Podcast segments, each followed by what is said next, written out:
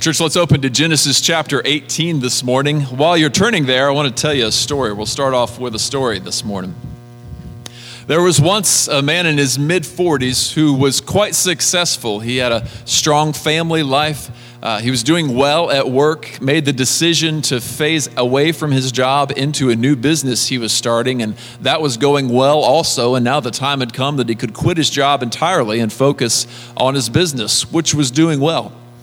But he hadn't always been successful. In fact, as a student in school, he hadn't done very well at all.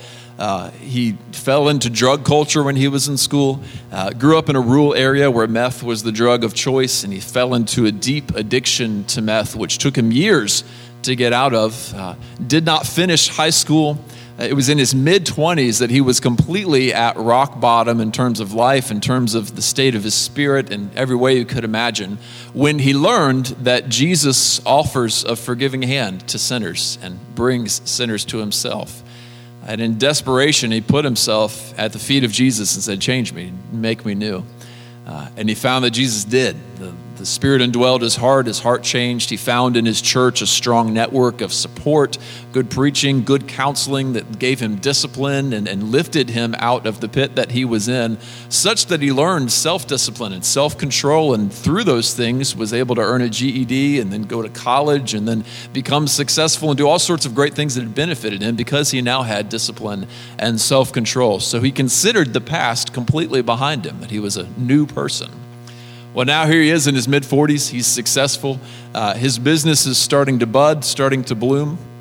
And he's found a really good prospective client on the other side of the country, also in a rural area. And that client's invited him to visit his country home. So he flies out there, other side of the country, doesn't know anyone out there, is uh, walking around a town that feels a lot like his rural hometown. Uh, goes and visits the client, really hopeful, and the meeting goes okay.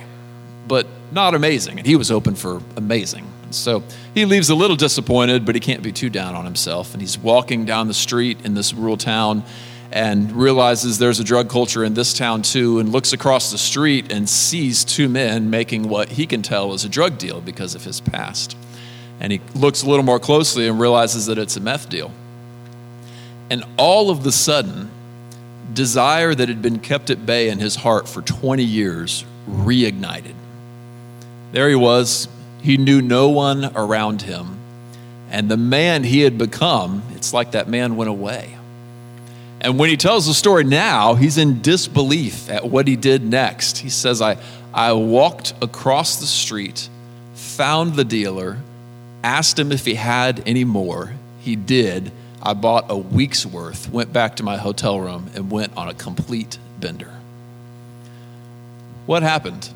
How did desires that he hadn't experienced at all for 10 years, not that intensely for 20 years, suddenly come back in his heart? Well, it's a pattern that we sinners know well. When you are alone without accountability, all of a sudden, desires that maybe you didn't even realize you had come back. All of a sudden, you find out what your true desires are when you're away from your accountability, away from those you know, and no one would know what you have done. The Proverbs put it this way in Proverbs 19:1. Whoever isolates himself seeks his own desire, and he breaks out against all sound judgment. This is the temptation we face when we're alone. Some people say it a little differently. You are who you are when no one is looking. Uh, when no one is around, the real desires come out. But the Lord does not leave us without help in those situations. When we are alone and we sense no accountability, and all of a sudden the desires are strong, Lord gives us help there. Lord gives us great help there. Not only is His Spirit dwelling in us to move us the right direction, but so many stories in His Word can help us to walk in holiness in those moments. The story we're going to look at today is one of them. It not only gives us strength in those tempting, lonely, unaccountable situations, it also helps us prepare for another situation that a lot of us don't realize is coming. Turn with me to Genesis 18. We're going to read the first two paragraphs. We're not going to read the whole story. These little scenes are part of a broader story in these two chapters. We'll just focus on the first two paragraphs, really focusing on the second, but we'll read the first two. So, Genesis 18, verses 1 through 15.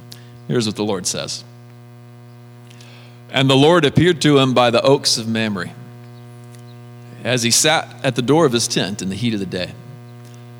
He lifted up his eyes and looked, and behold, three men were standing in front of him. And when he saw them, he ran to the tent door to meet them, and he bowed himself to the earth, and he said, O Lord, if I have found favor in your sight, do not pass by your servant. Let a little water be brought, and wash your feet, and rest yourselves under the tree while I bring just a morsel of bread, that you might refresh yourselves, and after that you may pass on, since you have come to your servant. And they said, Do as you've said. And Abraham went quickly into the tent to Sarah, and he said, Quick, three seahs of fine flour, knead it and make cakes. And Abraham ran to the herd and took a calf tender and good, and he gave it to a young man who prepared it quickly. And then he took curds and milk and the calf that he'd prepared, and he set it before him. And they stood by them under the tree while they ate. They said to him, Where's Sarah, your wife? And he said, She's in the tent. And the Lord said, I will surely return to you about this time next year, and Sarah your wife shall have a son. And Sarah was listening at the tent door behind him. And now Abraham and Sarah were old, advanced in years, and the way of women had ceased to be with Sarah. And so Sarah laughed to herself, saying, After I'm worn out, and my Lord is old, shall I have pleasure? And the Lord said to Abraham, Why did Sarah laugh and say, Shall I indeed bear a child now that I'm old? Is anything too hard for the Lord? At the appointed time, I will return to you about this time next year, and Sarah will have a son. But Sarah denied it, saying, I did not laugh, for she was afraid. And he said, No, but you did laugh. The words of the Lord. We have here a small picture of coming judgment. And through it, God is strengthening those of us who often find ourselves in tempted and alone situations. And He is preparing all of us to face judgment that is to come so that we may be ready when it does come. There are several points in these two chapters. We're going to treat them one at a time, one sermon per point. That, day, that way, when we're out here in the sun, there aren't many points we've got to try to keep up with.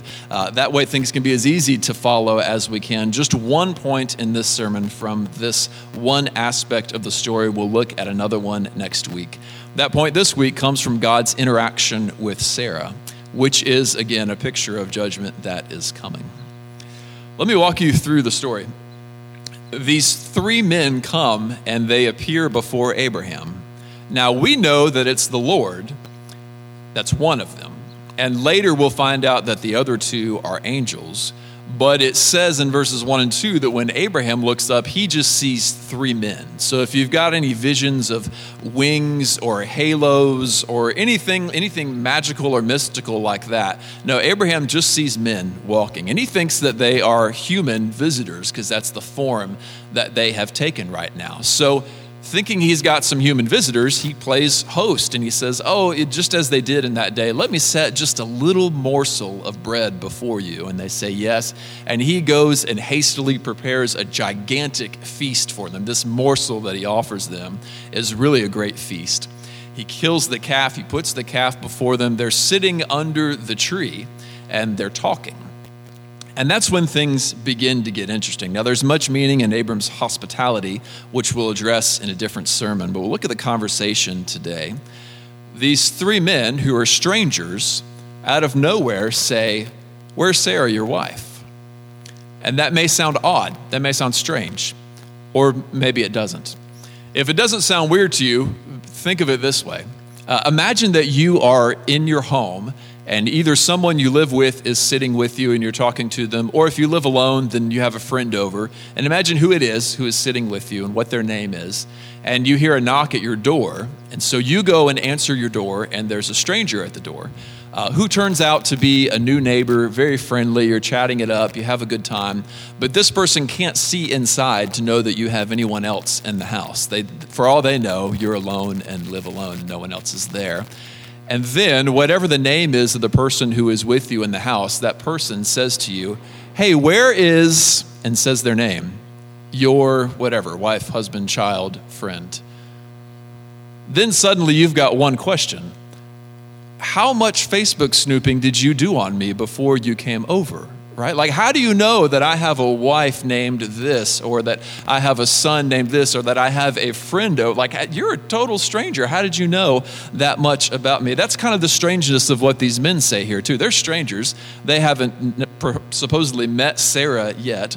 Now, it could be that Abraham's already talked about Sarah and it's just not in the story, but it comes out a little strange, and we get the sense that these men know a little more than your average stranger knows, and maybe they're not men after all. Maybe there's something else. That part of the story also serves another purpose. It tells us where everybody is. Now we know Abraham and the three men are under the tree, and Sarah is out of view in the tent because he says she is over there in the tent and they can't see where she is.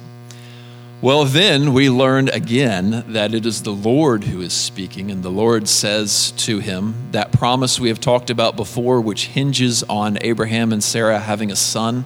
He says, I'm going to come back next year, and when I do, she will have a son in her arms. In the next verse, in verse 11, we learn again why that is unbelievable. They're advanced in years. And for the first time, we learn that the way of women has ceased to be with Sarah. In other words, she's past childbearing years. So they never had a child when she was in childbearing years. Now she's past them. It's very unbelievable that she would have a son next year. And so, verse 12 says some very important things. It says that Sarah, in response to this, laughed. She chuckled at herself. And it says very pointedly, she laughed to herself, right? So this isn't a loud cackle in front of everybody, some big villainous laugh. This is just a little, you know, that no one who wasn't right next to her could see. Maybe no visual and no audio at all, just laughing to herself. And she says, basically, yeah, right, that's, that's not going to happen. But she also says that to herself. Maybe she thinks it in her heart. Maybe she kind of mutters it under her breath. But we have enough now to know that the men outside couldn't have seen or heard what she did, right? She's hidden back there in the tent. She is behind them and the Lord, so they have their back turned to her. She only laughs to herself and she only speaks to herself. So this is a private moment where she's on her own. She's kind of a wallflower in the situation. She can hear them, they can't really hear her. And so she's kind of, you know, no one's watching her. She's not very accountable in the situation. And then the strangest thing happens in verse 13. The Lord, who had his back to her, as she laughed to herself, said to Abram, said to Abraham, Why did Sarah laugh? Why did she say, uh, Shall I indeed bear a child now that I am old? You catch that? He can't see her, presumably. She's behind him, she's out of sight. She laughs to herself. She says it to herself. And God says, Why did she do that? I saw that. And now we learn these visitors are definitely more than just people. And so Sarah becomes afraid. She's had this moment where she thought she was unaccountable. She thought nobody was watching. And the Lord reveals, Oh, actually, I saw that. Actually, I read your heart, Sarah. Actually, I saw what you did. And I see everything and I watch everything that you do. And so she becomes afraid. And her reaction is to deny it and say, No, no, no, no, no, I didn't do it. And the Lord ends the story with these simple words that almost sound awkward but make the point so bitingly. He says, No, but you did laugh. So he just gives her this moment where he just basically does this to her, just, and then he's out. And she's just startled and terrified, and that is the end of the story. She thought she was alone, but God was watching her, and God read her heart, and she trembled as God called her to give an account. This is a picture of what will happen to every soul on planet Earth. Everyone here in this field, on the balcony, and in the house behind me today will happen to each one of us one day. That's just a little picture of it we will go before God who will reveal, I was watching when you thought you were alone. and he will ask for an account as he did from her. He said, Why did Sarah do this? No, you definitely did this. I saw it.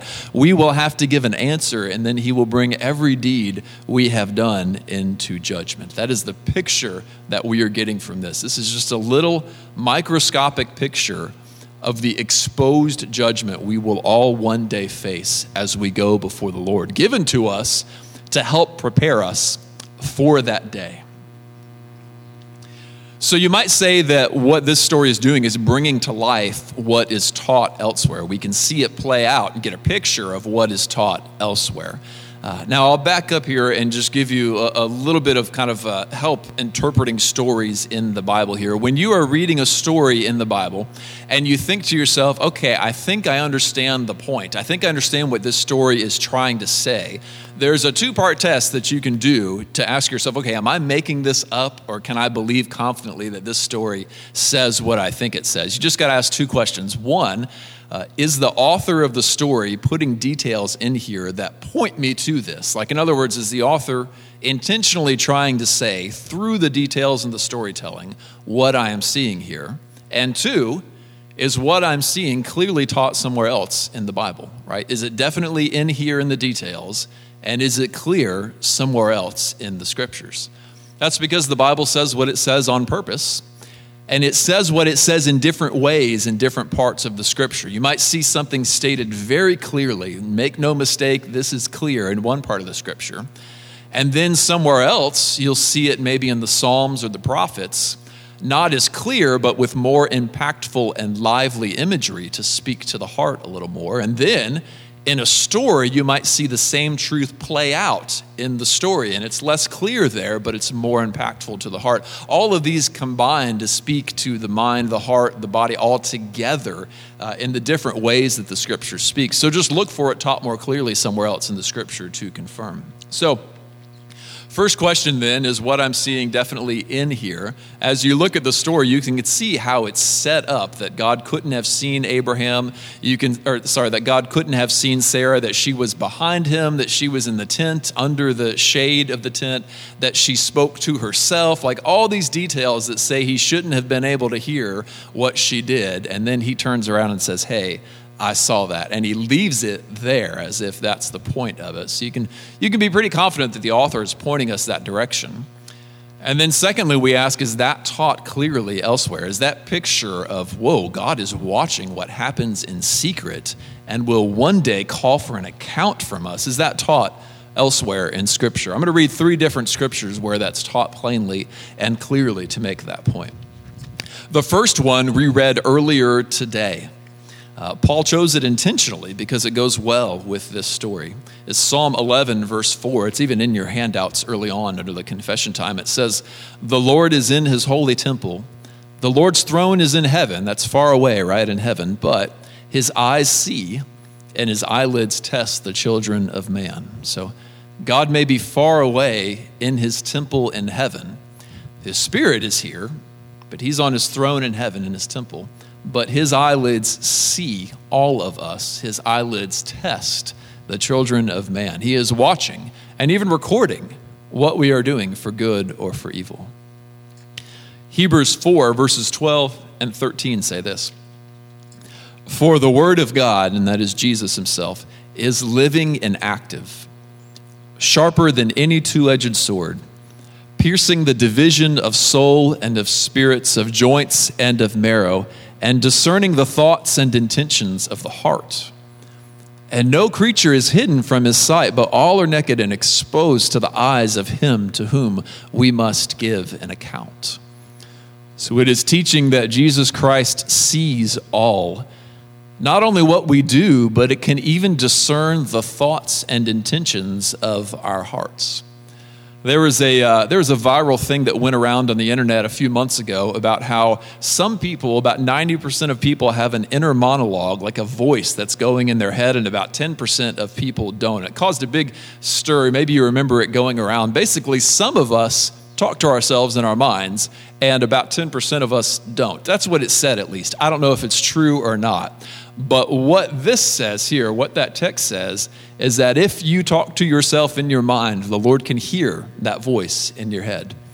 And even if you don't think in an audible voice in your mind the intentions of your heart, the things you intend to do, God is aware of every single one of them. This is deeper than reading minds. He can read the heart and know what it is that we are seeking after, even when we can't tell what it is that we are seeking after it goes on to say that all of us are exposed before him. He can see all of us, and that we will one day give an account for it all.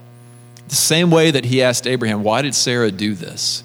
One day we will give an account, and he will ask questions like, What did you do that one time when you were alone? What did you want in that moment? What did you think would happen? Difficult questions that we will have to give truthful answers to because He knows all the answers about our darkest, most private, and most secret moments. And finally, Ecclesiastes 12 says, The end of the matter, all has been heard. Fear God and keep His commandments, for this is the whole duty of man. For God will bring every deed into judgment with every secret thing, whether good or evil. So, why should we live in wonder and obedience before God? Because He is going to bring every secret thing we ever do, whether good or evil, into judgment one day. You combine this together, and you see that God sees all we do, even in secret. God reads the thoughts and intentions of our hearts. And one day he will call each of us to give an account for all we have done, and then he will bring every deed into judgment. That is the same thing he did to Sarah, right? In just that moment, he let her know that he saw what she was doing, and he read the laughter in her heart and the words in her heart. He called for an account, and she became afraid and trembled before him because she had done wrong. This is then a small picture of what we will all face one day. And the fear that we see Sarah have there as she grasps for some kind of excuse and says, No, no, no, I, I didn't do that. That is the sort of fear that we will all experience as we stand before the great throne of God and give an account for every last thing that we have done in secret. This is a little different for someone who trusts in Jesus for forgiveness versus someone who does not trust in Jesus for forgiveness. Uh, we've been through the story from her eyes, what happened there. Uh, let me give the best account I can from the scriptures of what would happen to us when that day comes of judgment before God, both for someone whose trust and faith is in Christ and then for someone whose trust and faith is not there. Most of us gathered here have expressed that we trust Jesus to forgive us for our sins. And so that day of coming judgment is less fearful and scary for us. Uh, it's a little different for us. What will happen, the best picture we've got, is standing before the great throne of God, which uh, Isaiah, in Isaiah chapter 6, appears to be taken in a vision before this very place. And he sees there uh, seraphim, which are creatures around the throne, heavenly creatures that have six wings, and they are before the majesty and glory of God. And with two of their wings, they cover their faces and with two more of their wings, they cover their feet. And with only the other two wings do they fly and hover around the throne. And they are singing, Holy, holy, holy is the Lord God Almighty, who was and who is and who is to come. The earth is filled with his glory. Things like this before this God.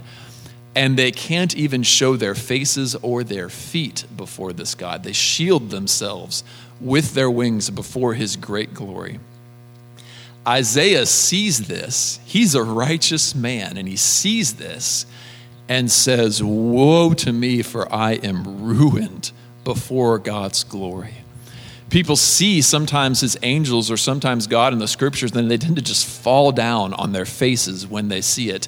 Because the angels have their wings, the, the heavenly creatures at least, they may not be angels, have their wings to shield them from the glory of God, but we have nothing. Hebrews says we are naked and exposed before the glory of God. So nothing to hide behind, just having to stare the glory of God in the face and then hearing Okay, let's talk about this day. What did you do?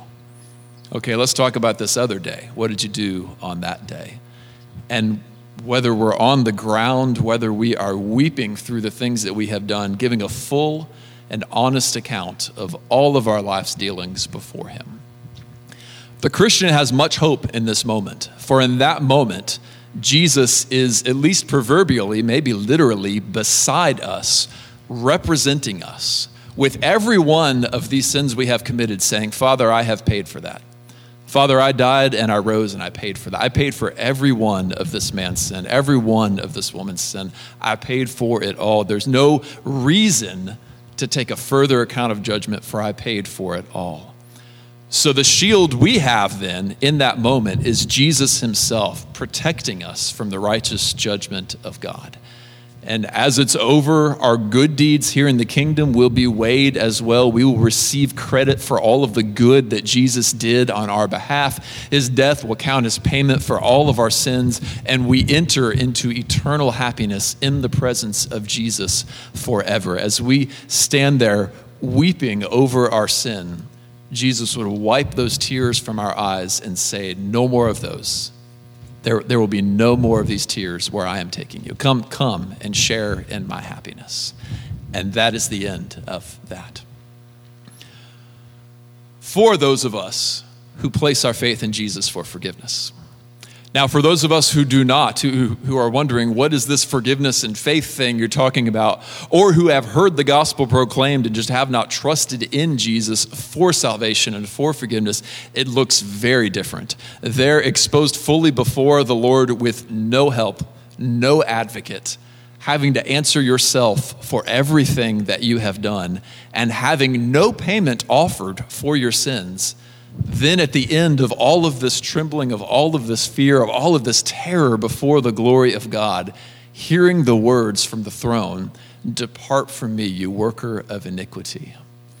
And with no one else to pay for your sins, having to pay for them yourself in all of eternity in eternal judgment.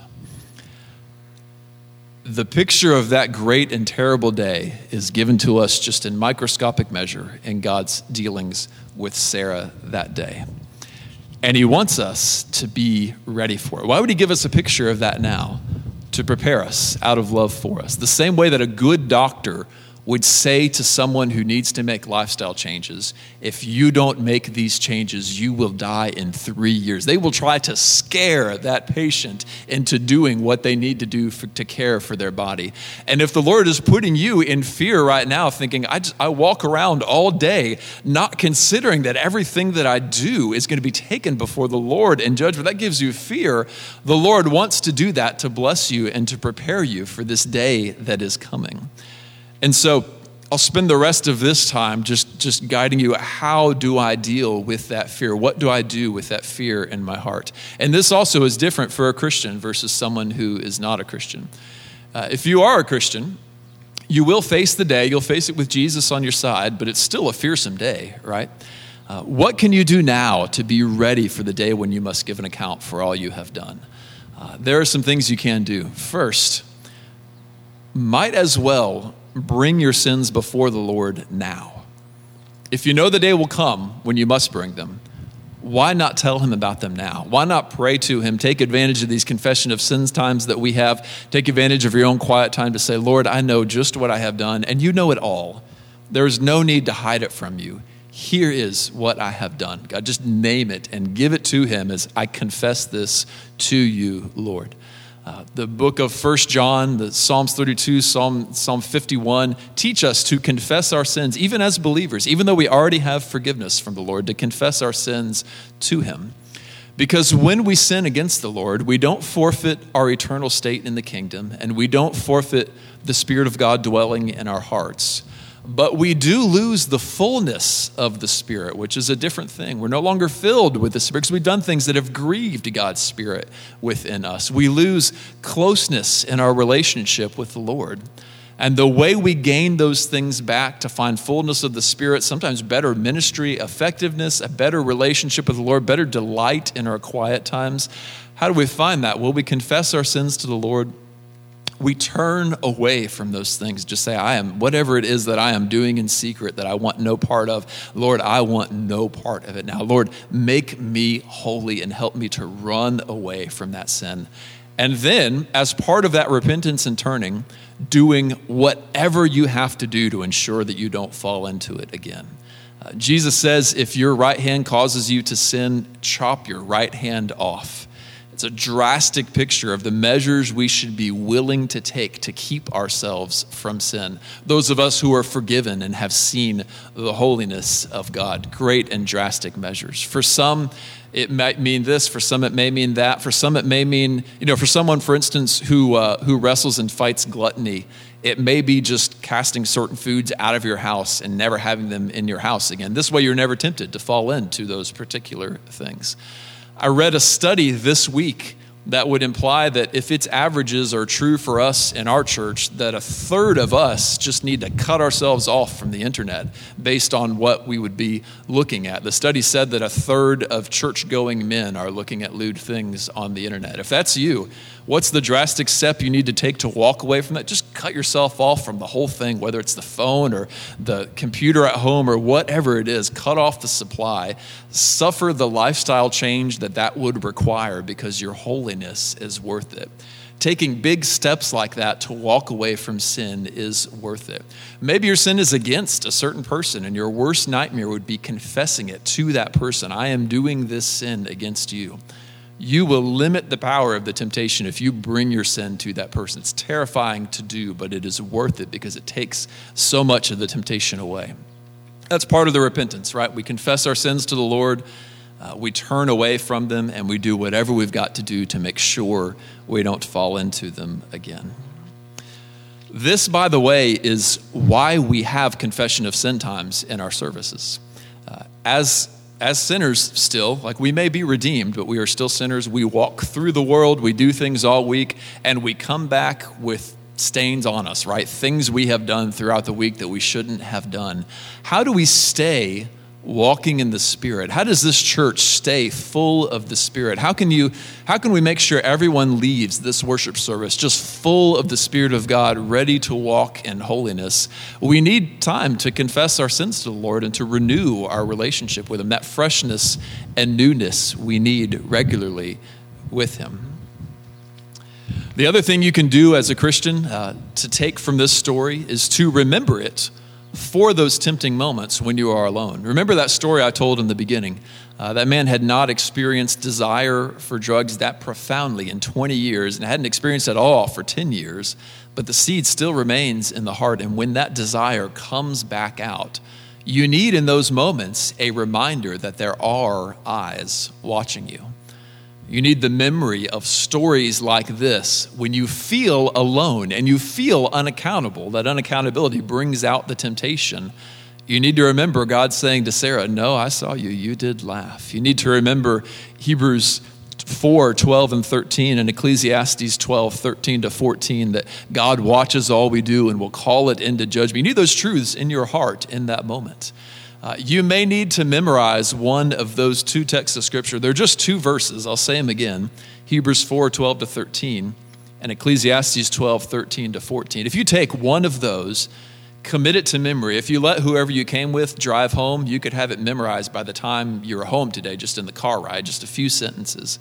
Not too difficult to remember. Keep that in your heart so that when you are alone, when you are tempted, you can call that to mind and say to yourself, No creature is hidden from his sight. All are naked and exposed in the eyes of him to whom we must give an account. You need those words in your heart in that moment. So take this story and take the truths from it to guard you in those moments of unaccountable temptation.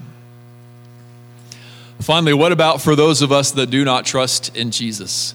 Uh, has the thought of going before God put you in fear, I wonder? That isn't fun for us to do, but it is something the Lord wants to prepare you for. Uh, how do you handle that fear right now? I mean, how do you handle knowing that you will one day go before the Lord God with no protection at all, just having to confess all of your sins to them and then having to pay for all of them in judgment in eternity? How do you prepare for that? Does that put fear in your heart? Friend, cast yourself upon the safety of Jesus Christ there is one who is Lord of the universe, who is able to save you. He is the one mighty to save. If you cast yourself on the mercy of a friend or on the mercy of someone on the stage or someone in another car, none of us are able to pay for your sins. We can't do that. But there is one who is Lord of the universe. And though he was sinless Lord, died willingly on a cross to offer payment for all of our sins if we would trust in him if you would cast yourself upon that safety, cling to the safety of that rock that is Jesus Christ, you would, instead of exposure on that day, have an advocate on that day that says, Father, this is my brother. Father, this is my sister, and therefore your adopted son or daughter in your kingdom. Father, I have paid for all of this person's sin, and there is no need to, to met out any more judgment for this sin. That is the protection and safety you could have if you would trust in Jesus. And if you do, oh, give him your whole life. Follow him for all of your life. Follow him in baptism. Confess that his ways are good, the ways that you have departed from, and come back to his teaching and the good life that he gives. Let's pray together.